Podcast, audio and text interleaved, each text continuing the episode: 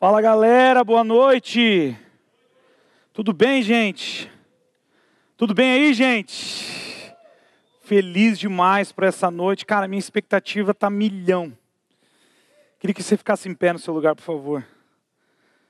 Muito boa noite para você que nos acompanha aí pelo YouTube. Que a unção que está nesse lugar invada a sua casa. Feche seus olhos. Pai, obrigado, Deus. Obrigado, obrigado, obrigado, porque eu sei que o Senhor está aqui. Obrigado pela tua presença nesse lugar. Obrigado pela tua graça. Obrigado pela tua misericórdia, pela tua justiça. Obrigado pela tua glória, Senhor. Nós queremos experimentar mais do Senhor. Nós queremos, Deus, experimentar mais da tua presença. Espírito Santo do Deus vivo, tenha total liberdade em nós e através de nós nessa noite. Libera, libera da tua Shekinah sobre as nossas vidas. Que ninguém, Deus, ninguém saia daqui do mesmo jeito que entrou. Mas nós queremos sair daqui com uma porção maior de quem o Senhor é e de quem nós somos no Senhor. Nós entregamos o governo desse culto a Ti, Deus, para a glória do Teu nome. Amém e amém. Aplauda o Senhor aí, cara. Amém, amém. Abra sua Bíblia, por favor, no livro de João.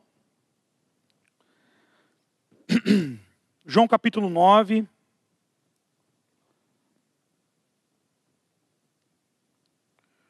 João capítulo 9.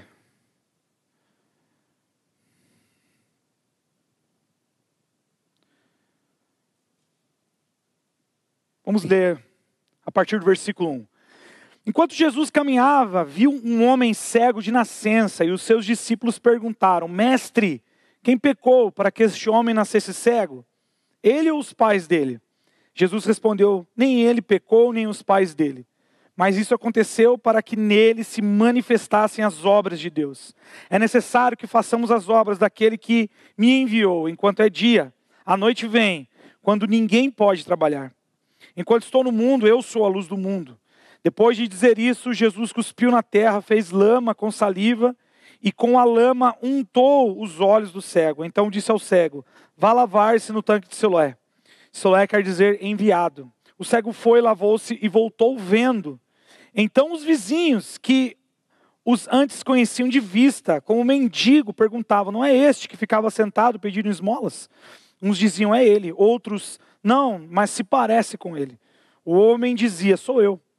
Então lhe perguntaram: Como foram abertos seus olhos? Ele respondeu: O homem chamado Jesus fez lama, passou os meus olhos e disse: Vá ao tanque de Siloé e lave-se. Então fui, lavei-me e estou vendo. Pode sentar no seu lugar? A gente está falando aqui de encontros com Jesus. Estamos, vamos falar do quarto encontro agora. E os três primeiros encontros a gente falou de personagens com características completamente diferentes uns dos outros, demandas de vidas diferentes, épocas diferentes, contextos completamente diferentes. Mas uma coisa eles tinham em comum, e é o que nós também temos em comum: todos eles precisavam da verdade. Todos eles precisavam da verdade, todos eles precisavam de Jesus. Todos eles, e nós também precisamos. Em Nicodemos nós falamos sobre o que nós buscamos, com a mulher samaritana o que nós precisamos, o jovem rico sobre as nossas decisões, e hoje o nosso tema é encontros com Jesus e o que vem aos nossos olhos. Olha para a pessoa que está do seu lado e pergunta para ela o que vem aos seus olhos. Se vocês estão num casalzinho aí, ó, faz assim. Encontros com Jesus e o que vem os nossos olhos, o que vem os nossos olhos, o que enxergam os nossos olhos. Cara, a Bíblia, ela tem várias passagens sobre a importância de uma boa visão, não é verdade? Se a gente for perguntar aqui, tenho certeza que a maioria que sabe dizer de uma passagem bíblica sobre visão, sobre os olhos, sobre como é importante que nós temos uma boa visão. A palavra está recheada de versículos sobre isso. Então, o que nós enxergamos, guarda isso, gente, o que nós enxergamos é determinante para toda a nossa vida. Aquilo que você enxerga, aquilo que você interpreta pelos seus olhos, é determinante para a sua vida. Mateus 6, 22, 23, você não precisa abrir, a palavra diz: os olhos são a lâmpada do corpo. Se os seus olhos forem bons, todo o seu corpo será cheio de luz. Se, porém, os seus olhos forem maus, todo o seu corpo estará em trevas. Portanto, se a luz que existe em você são trevas, que grandes trevas são. Agora, abra sua Bíblia no Salmo 119, versículo 37. Se você puder, grife esse versículo agora. Salmo 119, versículo 37. Olha o que diz. Passa o marca-texto aí, grifa, porque é um texto muito, muito rico de verdades aqui. Ó. Desvia os meus olhos para que não vejam a vaidade e vivifica-me no teu caminho. Vamos repetir? Desvia os meus olhos para que não vejam a vaidade e vivifica-me no teu caminho. Então a Bíblia ela vai valorizar e muito uma boa visão. A Bíblia vai valorizar e muito aquilo que nós enxergamos diante de Deus e também diante do mundo. Ela vai fazer essa distinção. É importante que você, nessa noite, faça essa distinção também. Preste atenção nisso. Aquilo que nós enxergamos é didático. Aquilo que você enxerga é didático. O que eu quero dizer com isso? Aquilo que você enxerga faz você aprender. Nós aprendemos através daquilo que nós enxergamos, sejam coisas proveitosas ou não. Conforme você vai crescendo, tudo aquilo que você enxerga, desde quando você era uma criança, aquilo que você vai enxergando vai fazendo com que você aprenda sobre a vida. Isso vai determinando quem você é, o que você pensa. Isso vai fazendo ser quem você é. Isso vem construindo as nossas vidas desde sempre. As nossas, faculdades, as nossas faculdades mentais, aquilo que nós sabemos, aquilo que nós consideramos e a nossa identidade. Tudo isso, de alguma forma, é definido pelo que nós enxergamos. E a pergunta que eu faço para você é: o que você tem enxergado? O que faz sentido para você que passa pelos seus olhos e que entra no seu coração? O que você tem enxergado que tem determinado a sua vida, que tem determinado os seus pensamentos, que tem determinado quem você é e o que você faz. O que você tem enxergado. Nós podemos dizer que aquilo que nós enxergamos forma a nossa consciência. Aquilo que a gente enxerga forma o nosso caráter. Como você enxerga as pessoas no mundo que estão à sua volta? Você tem um olhar pessimista, você tem um olhar otimista. Como você enxerga o mal no mundo ou o bem no mundo? Como você enxerga quando você. O que você enxerga quando você olha no espelho? Você fica feliz com o que você vê? Eu não estou falando só de aparência, que de certa forma a gente pode mudar, né? Não estou falando disso, estou falando o que você vê além do que seus olhos estão vendo quando você olha no espelho. Você gosta do que você vê? O que você enxerga sobre você mesmo é bom aos seus olhos, é bom para o seu coração? Como você enxerga a Deus e Deus no mundo, você gosta do que você vê? Quando você interpreta Deus com os seus olhos, você gosta daquilo que você vê, isso faz bem para o seu coração? Como você enxerga Deus no mundo? Como você enxerga as coisas e como você interpreta o que está ao teu redor? Sabe, a resposta para essas perguntas revelam muito sobre nós. Revelam muito sobre como nós estamos e revela muito sobre como nós vamos estar daqui para frente. E cara, esse encontro de Jesus com o cego, ele nos ajuda a entender e a interagir com essa ideia de enxergar como Jesus quer que a gente enxergue, como Deus quer que a gente enxergue. E nessa noite eu quero falar sobre dois pontos apenas, que vão fazer a gente aprender e a interagir melhor com aquilo que nós enxergamos. A gente vê o primeiro ponto, e é uma pergunta: como nós nos enxergamos? Quem gostou desse telão aqui? Ficou show de bola, né? Bom, como nós nos enxergamos? Como nós nos enxergamos? Essa é a primeira pergunta dessa noite. Versículo 2 e 3 diz assim, ó. E os seus discípulos perguntaram, mestre, quem pecou para que este homem nascesse cego? Ele ou os pais dele? Jesus respondeu, nem ele pecou, nem os pais dele, mas isso aconteceu para que nele se manifestassem as obras de Deus.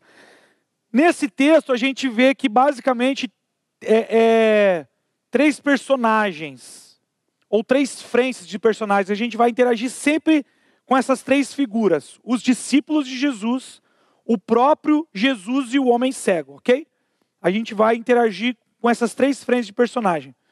E a gente percebe aqui, vamos falar primeiro dos discípulos, no contexto da época que os judeus, né, que são aqui representados pelos discípulos, eles herdaram um comportamento cultural, um comportamento sociológico. Eles nasceram com essa ideia. Era inconsciente a maneira deles pensar em relação ao problema. O que eu quero dizer? Quando eles viam alguém debilitado, alguém doente, alguém, pode ser um manco, um cego, é, uma pessoa com deficiência mental, eles automaticamente marginalizavam essa pessoa e colocavam a consequência do que ela estava vivendo a um pecado. Eles aplicavam um juízo de Deus, um pseudo-juízo, que era um juízo humano, eles atribuíam esse juízo, esse juízo a Deus. Então, eles olhavam para aqueles cegos e falavam: cara, esse cara está condenado, esse cara está sofrendo o juízo de Deus porque alguém errou. Ou foram os pais dele, ou foi ele. Em algum momento esse cara fez alguma besteira. Só que olha a confusão. Esse cara já nasceu cego. Esse homem é um cego de nascença, a Bíblia diz. Então, os judeus, eles meio que pensavam, cara, foram os pais dele, em algum momento ali na, na, gera, na, na geração desse homem, alguém pecou. E ele está colhendo o mal que alguém fez. Eles aplicavam o juízo de Deus a essas pessoas, automaticamente. Isso era cultural. Isso foi gerado e gerado e gerado, eles pensavam dessa forma. Então, isso não era visto necessariamente como algo ruim. Talvez a gente olhando para os judeus e fala, cara, que, que, julgamento errado que eles faziam, né? Mas não, era cultural, fazia parte do sistema social e cultural deles pensar dessa forma. E aí, é, tudo, todos os aspectos externos, eles aplicavam esse juízo de Deus. E, e então a gente pode dizer que essa reação deles era uma reação esperada, era normal pensar assim. Então a religião da época era uma religião que marginalizava, era uma cultura de marginalização, de colocar à margem. A religião que precisava ligar as pessoas a Deus, na verdade, ela excluía da comunhão com Deus, está entendendo? Essa, é, esse era o retrato é, é, do contexto da época. As pessoas que mais precisavam de Deus que mais precisavam de misericórdia, de esperança, elas eram colocadas à mercê por um juízo de Deus que eles achavam que acontecia. E aí Jesus vem e ressignifica isso. Então o homem cego, gente, era um clássico exemplo disso, de um marginalizado pela sua condição física. Simplesmente porque ele nasceu cego, ele foi excluído da sociedade, excluído do que era considerado bom, ele foi marginalizado. E olha isso, cara, se Jesus não tivesse passando, não tivesse visto, esse homem ia ficar em trevas para sempre. Se Jesus não passasse por ele, não enxergasse, e a Bíblia deixa muito claro que foi Jesus quem o viu. Se Jesus não tivesse visto esse homem, ele, ele, estaria, ele continuaria em trevas, marginalizado, rotulado, em virtude de, de algo que nem ele sabia o porquê. Essa condição física também era, com certeza, a condição emocional e espiritual desse homem. Porque pensa, ele nasceu e já foi colocado à margem. Pensa como é que eram as emoções desse homem cego. Pensa como era a espiritualidade desse homem cego. Ele não era digno de nada. Emocionalmente ele não era digno de nada. Socialmente ele não era digno de nada. Então, ele mesmo já se colocou nesse lugar com certeza. Eu não sou digno de Deus, eu não sou digno das pessoas. Resta para mim viver à margem e viver de esmolas, viver de migalhas, viver à margem. Eu não vou alcançar nada na minha vida. Eu posso ter sonhos, mas esses sonhos são utópicos. Eu nunca vou viver isso porque a minha condição é de pecador a minha condição é de alguém marginalizado. Esse era o retrato desse homem. Ele não tinha somente um problema físico, que com certeza a gente concorda que é um terrível problema não poder enxergar, não é verdade? Mas além disso, ele tinha diversos problemas emocionais, espirituais, que era uma tragédia. Esse homem não merecia ter comunhão com Deus. Com certeza ele pensava assim, as pessoas ao redor dele pensavam assim também. Diante dessa tragédia, a gente falou do homem cego, e olha a reação dos discípulos foi de especulação para com Jesus, né? Eles especulavam, pô, Jesus, e aí, quem pecou? Ele ou os pais? Para que ele é, é, estivesse dessa forma. É tipo uma atração de circo, sabe? Tá ali o cara cheio de problemas, marginalizado, com a sua vida destruída, e os discípulos passam por ele e começam a falar sobre ele com, com Jesus na maior normalidade possível. Eles começaram a especular sobre esse homem. E aí, Jesus, na verdade, ele é uma oportunidade deles exercer misericórdia e manifestar a sua glória. Diante de uma tragédia, os discípulos de Jesus demonstraram que a maioria das pessoas fazem. Diante de uma tragédia, os discípulos fazem o que a maioria das pessoas fazem, elas terceirizam o problema. Foi o que os discípulos fizeram. Jesus reconheceu uma oportunidade de exercer misericórdia e de oferecer justiça, de manifestar a glória de Deus. Os discípulos não. Os discípulos terceirizam o problema. Procuram o responsável, o culpado pela situação. Mas eles não resolvem o problema. Procuram a causa, procuram o motivo, mas não resolvem o problema. Você está reconhecendo esse tipo de, de, de comportamento? É um retrato clássico da nossa sociedade. Que, em meio a tantos problemas, a, a gente conversa tanto sobre eles, mas a gente nunca resolve. Não é verdade? A gente, a gente, a nossa situação política hoje no país, todo mundo, eu falei isso na semana passada, mas é um assunto urgente para a gente pensar aqui. Eu, eu, vou repetir o que eu falei na semana passada. Eu duvido que a maioria daqui se lembre do vereador que votou nas últimas eleições, mas todo mundo aqui sabe o que o presidente devia fazer. Não é verdade? A gente sabe como resolver os problemas, mas a gente não resolve. A gente terceiriza. A gente sabe quem é o culpado, a gente sabe de cor e salteado o que precisa ser feito, mas não faz. A gente terceiriza. E Jesus não. Jesus vem e se foca no problema. Jesus não está preocupado com quem pecou ou quem deixou de pecar, ele está preocupado em exercer justiça e misericórdia. Então a gente enxerga isso nesse contexto. Então a gente vai usar aqui o homem segue os discípulos para aprender algumas lições importantes sobre o que nós enxergamos. Em primeiro lugar, a semelhança do homem cego, se a gente se colocar no lugar dele, né, nós podemos considerar é, é, a mercê, sem importância, e construir as nossas vidas baseado nisso. Muitos aqui, de maneira inconsciente, se julgam pessoas sem importância e têm construído a sua vida nesse lugar por algum motivo marginalizado, por algum motivo deixado de lado, por algum motivo com uma autoestima completamente baixa, destruída. Por algum motivo olhando para si mesmo, não encontrando nada de bom e construindo a sua vida baseada nisso. Você não precisa levantar a mão, mas eu tenho certeza que muitos aqui se colocam nesse lugar de desvalor próprio. Não sei se existe essa palavra, desvalor próprio, mas vocês estão entendendo o que eu quero dizer, né? Que constrói a sua vida em cima de uma autoestima completamente destruída. Esse é o retrato da nossa juventude.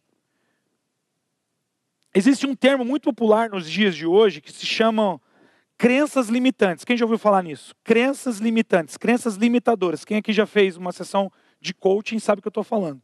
Mas o evangelho vem muito antes do coaching, amém? Amém? Glória a Deus? Nada contra os coaches, tá, gente? Existe um termo muito popular que é crenças limitantes. A gente vai colocar aqui crenças limitantes. Preste atenção nisso. O que, que, são, que, que é isso, pastor? São opiniões que nós tomamos como fato que nos impede de conquistar algo e de executar tarefas que aparentemente são simples. Vou repetir. São opiniões que a gente toma como, como fato e que nos impede de conquistar algo.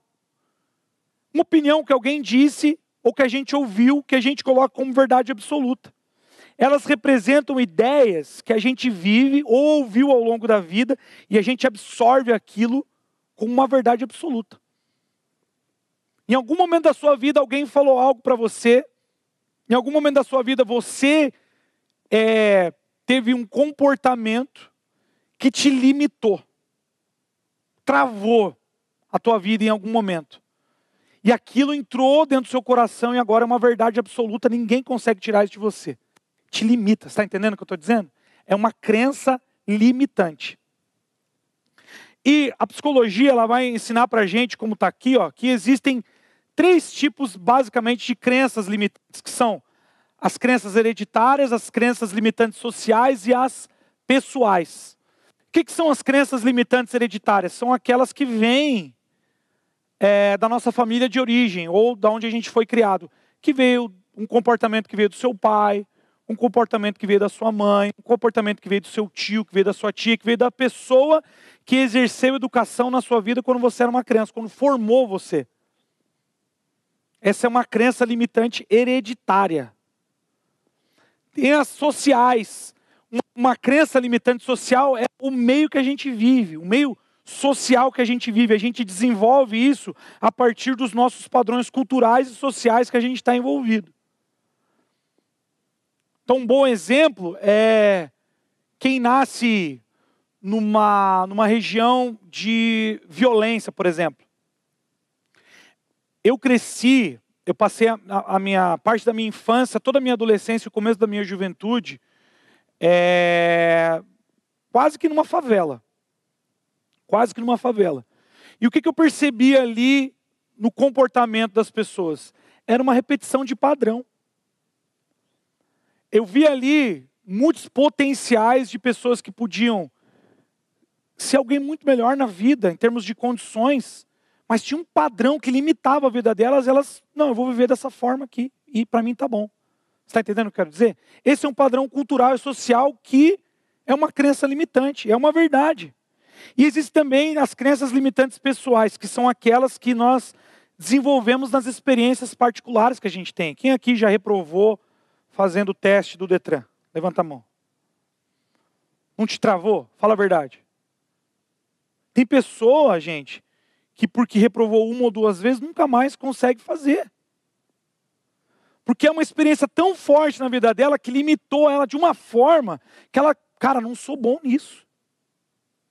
Não sou bom nisso. Te limitou de uma forma que eu não vou conseguir. E eu posso dar daqui diversos exemplos, estão me entendendo? Eu posso dar aqui diversos exemplos de crenças, de experiências que você teve, que é, é experiências que colocaram na sua vida, coisas que fizeram você viver na sua infância, na sua adolescência, inclusive no momento que você vive, que te limitam. Tem gente que diante de alguma situação não consegue falar, não consegue expor, porque tem uma crença sobre a vida dela que ela acha que aquilo é uma verdade tão absoluta que faz parte dela, mas que na verdade não faz. Na verdade é uma mentira, na verdade é um engano. E a gente consegue muito bem tratar isso na terapia, numa sessão de coaching. Mas a verdade é que a verdade verdadeira a gente só vai encontrar em Cristo Jesus. Todas as crenças limitantes hoje sobre a sua vida vão ser derrubadas aqui em nome de Jesus tudo aquilo que limita o teu potencial de ser quem Deus chamou você para ser, vai ser eliminado hoje em nome de Jesus. Você crê nisso? Amém. O homem cego, ele obviamente ele precisava de uma intervenção divina para enxergar e consequentemente ver algo bom em si mesmo. Mas nós aprendemos aqui que muitos de nós precisamos de uma intervenção divina para ver a nós mesmos como nós devemos ver. Muitos aqui precisam de uma intervenção divina para olhar no espelho e ver a imagem e semelhança de Deus. Você vai olhar no espelho, a partir dessa noite você vai olhar a imagem e semelhança de Deus. Porque foi assim que Deus te criou em Cristo Jesus. Você pode dizer amém? Como você se enxerga? teu olhar sobre você é pessimista ou é otimista? Claro que nós temos problemas, eu não estou falando de um triunfalismo aqui, gente, não é isso. Mas eu estou falando de uma identidade firmada em Deus. Você pode dizer amém? Quais são as suas crenças limitantes? O que te limita? O que trava a sua vida? Jeremias 29, 11, um versículo muito conhecido mas que cabe muito para esse momento. Eu é que sei, eu é que sei, Deus está falando para vocês. Eu é que sei os pensamentos que tenho a vosso respeito, diz o Senhor, são pensamentos de paz e não de mal, para dar-lhes um futuro e uma esperança. Vamos aplaudir o Senhor, gente?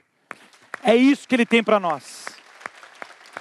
Pensamentos de paz e pensamentos de esperança, é isso que Ele tem para a sua vida. Toda crença limitante vai embora hoje em nome de Jesus. Em segundo lugar, a semelhança dos discípulos agora. A gente viu a semelhança do cego, a semelhança dos discípulos. Diante das adversidades, diante do problema, nós procuramos culpados, como eu falei, nós tentamos explicar de diversas formas. Quando é com os outros, isso fica ainda muito mais claro. A gente sempre sabe a solução para o problema alheio, mas dificilmente a gente procura a solução para os nossos problemas. Esse é um retrato dos discípulos quando a gente se coloca a semelhança deles. A gente sabe muito bem resolver o problema dos outros, mas dificilmente a gente sabe ou tem iniciativa para resolver os nossos. A gente tem inúmeros motivos, argumentos, força de vontade para ir resolver e meter o pau nos outros, mas dificilmente a gente tem essa mesma força de vontade para nos expor e corrigir aquilo que está errado em nós. Estou falando mentira ou verdade? Essa é a condição do ser humano, cara. A gente olha com muita facilidade o cisco no olho do irmão, mas com muita dificuldade a trave que está nos nossos olhos. Podemos perfeitamente nos colocar aqui no lugar dos discípulos de Jesus ou no lugar do cego. Nós vamos perceber que a maneira como nós enxergamos a nós mesmos, as pessoas e tudo que está ao nosso redor é equivocada.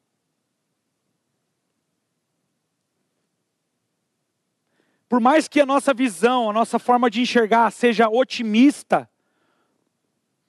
se ela não estiver firmada no que Deus diz como certo ou errado, ela está equivocada. Se a sua visão é pessimista, nem preciso dizer, né? Está equivocada. A maneira como nós interpretamos, como nós enxergamos o mundo, fora dos padrões divinos, fora dos padrões de Deus, é uma maneira equivocada. Porque a gente sempre vai tender para o orgulho. A gente sempre vai entender para as nossas demandas. A gente sempre vai entender por aquilo que nós queremos, nunca para o que o nosso semelhante precisa. E Jesus deixa isso muito claro no encontro com esse cego. Ele é didático, não só com o cego, mas com os discípulos, você percebe? Quando Jesus ele fala para os discípulos aqui, ele está dizendo: olha, é assim que vocês precisam enxergar a minha maneira, não uma maneira cultural, não uma maneira social, é a minha maneira. Jesus está ressignificando a forma que nós devemos enxergar, amém? E este não é só um retrato, só o nosso retrato, mas é o retrato de todos aqueles que vivem longe ou fora da verdade. Inevitavelmente nós enxergaremos de maneira distorcida, nós vamos enxergar em trevas. Não se engane, cara. Sem Jesus, você está em trevas. Simples assim. Direto assim. Sem Jesus, sem enxergar da forma que Jesus enxerga, você está em trevas. Sem ver como Jesus vê, você vê trevas. Sem pensar como Jesus pensa, você pensa trevas. Sem considerar como Jesus considera, você considera trevas. Simples assim, direto assim. Não tem meio termo. Ou é ou não é. Então, essa é a maneira como nós enxergamos, de maneira equivocada. E agora, como Jesus enxerga? Esse é o nosso segundo ponto. Como Jesus enxerga? Se essa é a maneira como nós enxergamos, como Jesus enxerga? E a gente vai ver aqui no versículo de 3 a 5, o texto diz: Jesus respondeu: Nem ele pecou, nem os pais dele, mas com isso aconteceu, mas isso aconteceu para que nele se manifestassem as obras de Deus. É necessário que façamos as obras daquele que me enviou, enquanto é dia. A noite vem quando ninguém pode trabalhar. Enquanto estou no mundo, sou a luz do mundo. Então a gente destacou aqui é, a maneira como o mundo enxerga, né? Nos exemplos aí do homem cego dos discípulos, nós enxergamos aí como o mundo enxerga e como nós, fora de Jesus, enxergamos de maneira equivocada. E como Jesus enxerga então? Pergunta para a pessoa que está do seu lado, e aí, como é que Jesus enxerga? Como será que Jesus enxerga? Se eu enxergo dessa forma, como é que Jesus vê então? Abra sua Bíblia no livro de João, capítulo 8, versículo 12, por favor. Se você puder, sublinha esse versículo, porque ele é base para muita coisa na nossa vida. João 8,12. De novo, Jesus lhes falou, dizendo: Eu sou a luz do mundo. Quem me segue não andará em trevas, pelo contrário, terá a luz da vida. Quem me segue não andará nas trevas, pelo contrário, terá luz na vida. Preste atenção nisso, preste muita atenção nisso. Aqui Jesus está explicando sobre luz e trevas, e é muito importante que a gente entenda isso. A luz, toda vez que você vê luz na Bíblia, ela está representando a verdade sobre todas as coisas. E quando a Bíblia está falando de trevas, ela está falando da mentira sobre todas as coisas. Então, quando você anda em luz, você anda em verdade. E quando você anda em trevas, você anda em mentira. Simples assim. Por isso que Jesus ele vem para iluminar com a sua luz para quê? Para trazer todas as coisas à verdade. Por isso que nós precisamos caminhar na luz, para quê? Para caminhar na verdade. Então, quando você caminha em luz, você caminha em verdade. Quando você deixa Jesus iluminar o seu caminho, você sabe o que é verdade das coisas. Agora, quando você caminha em trevas, você está caminhando em mentira. Sempre quando a gente não quer expor a nossa vida para alguém, quando a gente quer deixar aquelas coisas que nos incomodam, que a gente sabe que está errado de maneira oculta dentro do nosso coração, a gente está deixando as trevas nos dominarem. Mas sempre quando a gente traz isso à luz, quando a gente traz isso à verdade, quando a gente se mostra, quando a gente se apresenta, quando a gente deixa isso exposto, por mais que isso seja difícil, por mais que isso seja ruim, você está caminhando na verdade. E Jesus vem para trazer a verdade. Quem me segue andará, quem quem me segue não andará em trevas, não andará na mentira. Pelo contrário, terá, terá luz na vida. Então, se você quiser saber qual é a verdade das coisas, qual é a verdade sobre a sua vida, qual é a verdade sobre tudo que te cerca, ande na luz. Ande com Jesus. Coloque Jesus à frente. Você vai saber qual é a verdade sobre as coisas. O que você precisa saber, o que você precisa que seja verdade na sua vida, na atual circunstância, no que você está vivendo. De repente você está enfrentando um problema no seu relacionamento, você está enfrentando um problema familiar, você está enfrentando algum problema na sua vida que você quer saber a verdade sobre aquilo. Coloque Jesus à frente. Coloque Jesus à frente desse problema e você vai saber a verdade sobre o que você está vivendo. É isso que Jesus está dizendo. Então a gente pode dizer que Jesus ele não queria simplesmente dar vista física ao cego, a gente já falou sobre isso, mas fazer ele ver a verdade sobre ele mesmo e sobre todas as coisas ao mesmo tempo fazer com que os discípulos também enxergassem. Então Jesus ele está ali curando o cego fisicamente, mas ele está fazendo com que o cego enxergue a verdade. Não somente uma cura física, ele está falando para os discípulos: olha, eu quero que vocês enxerguem a verdade sobre o que eu estou fazendo. Então nós estamos aqui diante de parte da missão de Jesus, que é dar vista aos cegos. E não apenas fisicamente, aqui está a cereja do bolo. Jesus não está querendo curar ele fisicamente, simplesmente, ele está querendo curar ele espiritualmente. E é isso que Jesus está fazendo conosco nessa noite, ele está curando a nossa vista espiritual, porque muitas vezes a gente não consegue enxergar a verdade sobre as coisas porque a gente está vendo de maneira carnal. E Jesus quer que você enxergue as coisas de maneira espiritual. Você pode dizer amém para isso? Jesus quer que você enxergue a verdade sobre quem você é, sobre quem as pessoas são, sobre aquilo que você faz de maneira espiritual, porque a verdade está nesse lugar. Convém que os adoradores adorem em espírito e em verdade. Em espírito e em verdade, porque é esse que o Pai procura. Convém que os verdadeiros adoradores adorem em espírito e em verdade, porque é esse que o Pai procura. Então Jesus está aqui trazendo uma cura espiritual para esse homem, não apenas física, e ele está ao mesmo tempo curando espiritualmente os seus discípulos. Ele veio para fazer isso. E se Jesus veio para fazer isso, todos aqueles que o seguem também devem fazer isso. Está entendendo? Se Jesus veio para curar as pessoas espiritualmente, nós que estamos aqui precisamos ser curados espiritualmente e curar os outros espiritualmente. Você pode dizer amém para isso? Então pensa nos problemas do mundo. Pensa nos problemas dos seus amigos, pensa nos problemas da sua família, pensa nos seus problemas. Pensa agora em tudo aquilo que você precisa resolver.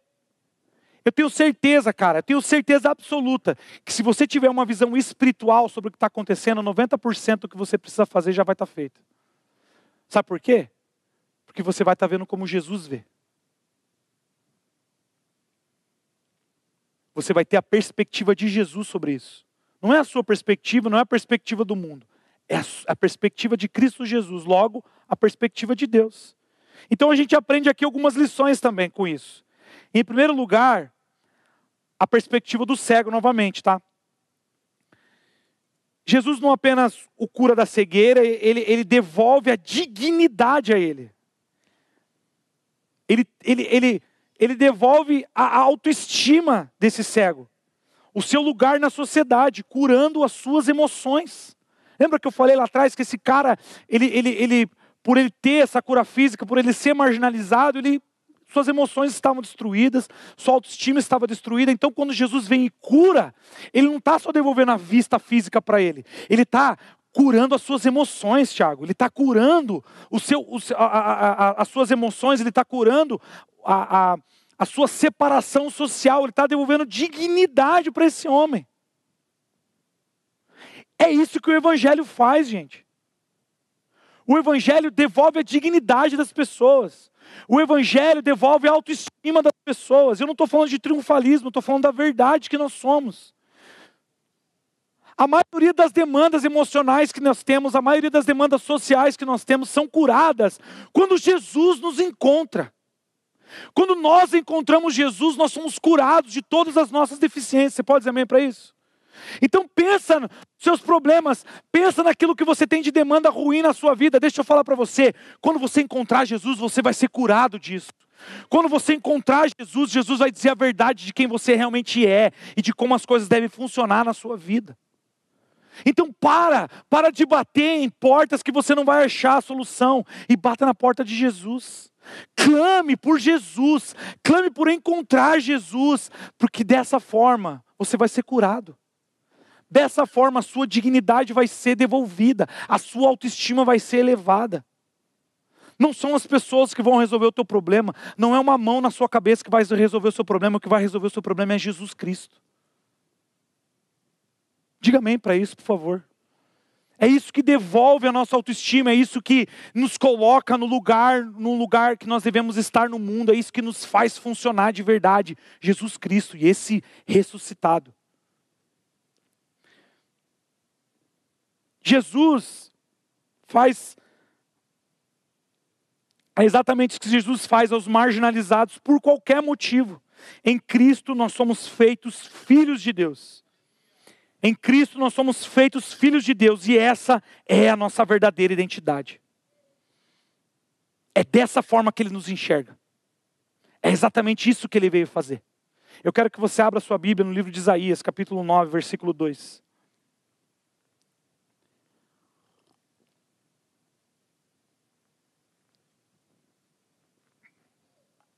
Povo que andava em trevas viu grande luz, e aos que viviam na região da sombra da morte, resplandeceu-lhes a luz. Resplandeceu-lhes a luz. Deixa eu perguntar para você, o que que brilha na tua vida? O que que faz brilhar os teus olhos?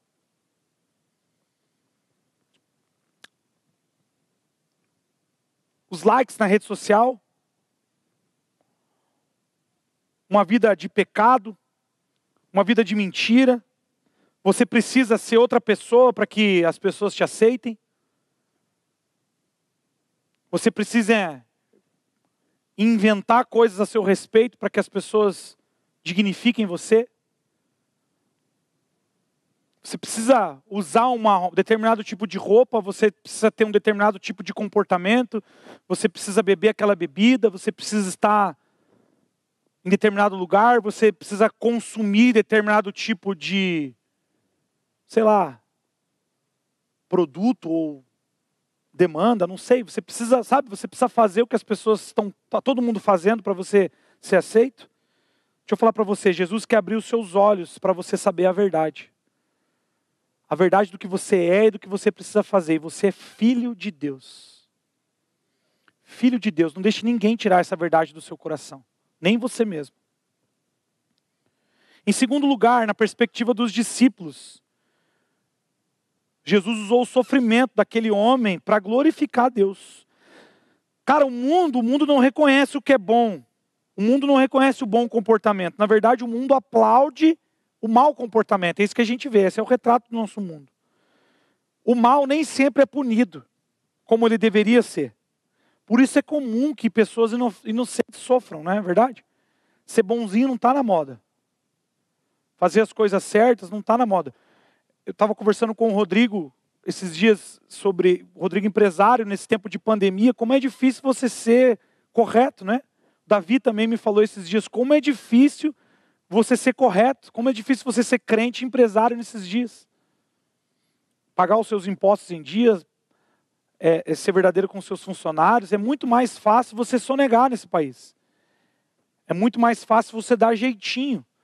E quando você faz as coisas certas, o mundo não aplaude, não é verdade? Não é, não é fácil fazer as coisas certas.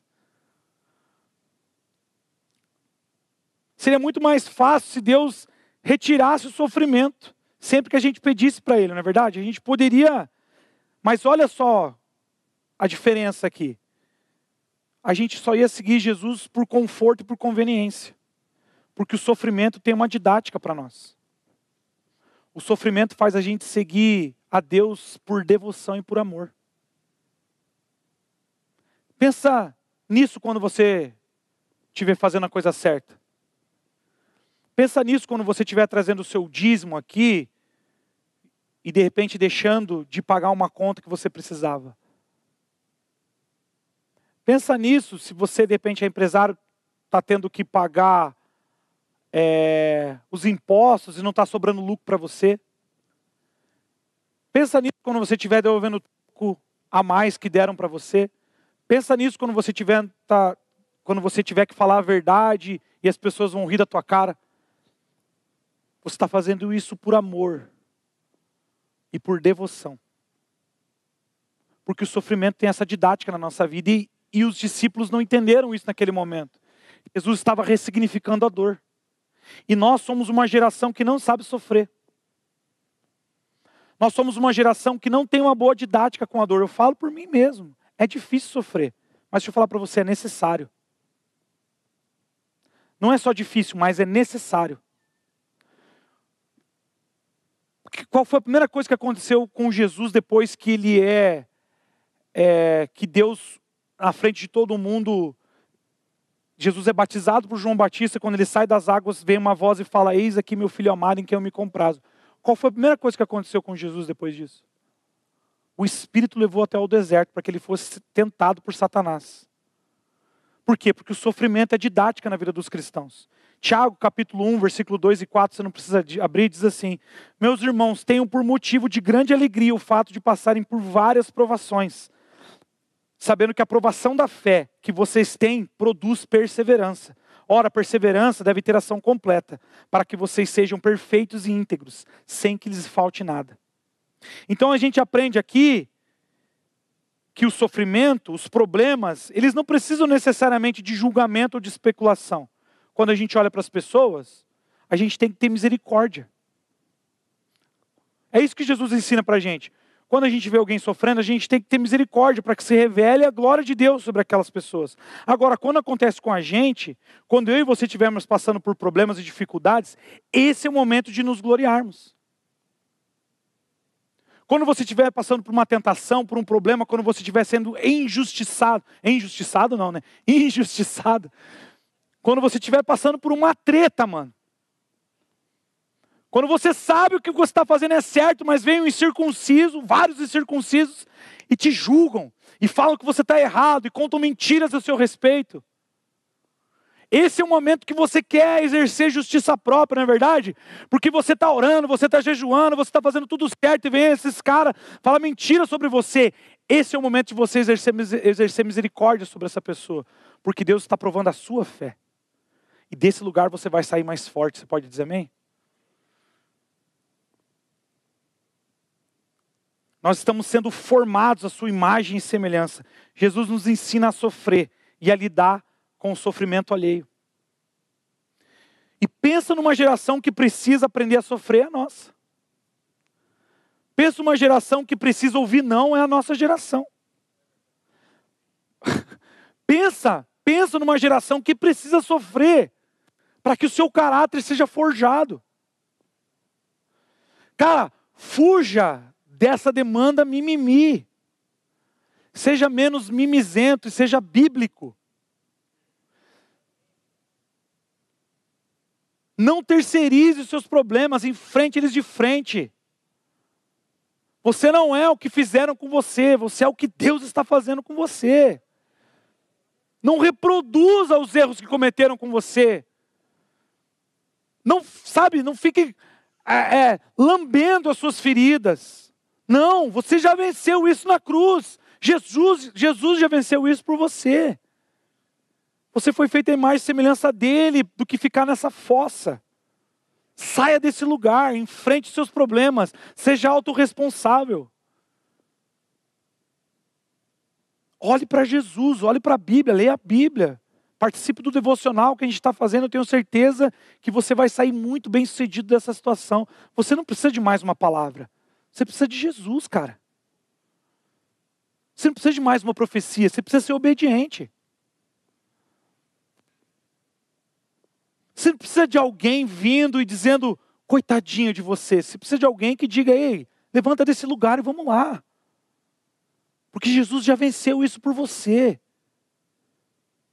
E Jesus venceu isso por você para que você ensine isso a outras pessoas. Nós somos filhos de Deus. Isso tem que trazer alegria para nós. Amém? Terceiro lugar, eu queria chamar a banda aqui para me ajudar.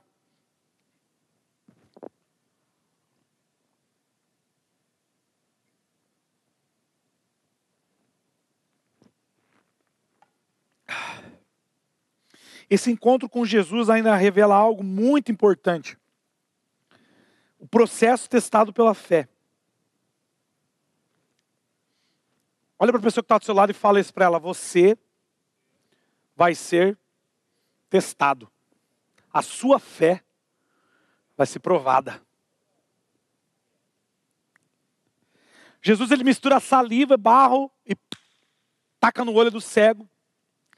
E aí ele manda o cego lá lavar o, o, o, o, seu rosto no tanque de Siloé. Sabe o que significa Siloé? Significa enviado. Jesus envia aquele homem. Jesus podia muito bem fazer assim e abrir os olhos dele, mas Jesus estava fazendo com que aquele cego colocasse fé na palavra que Jesus disse para ele. Deixa eu falar para você uma coisa. No processo que Jesus está fazendo na tua vida, às vezes não vai acontecer instantaneamente. Jesus pode muito bem fazer instantaneamente, já vi muitos casos assim. Mas a maioria dos casos, na maioria das vezes, Deus vai te colocar numa situação para que você exerça fé. Antes que isso aconteça. Para que você exerça fé antes de você receber a sua bênção. Que você exerça fé antes de você receber a sua cura.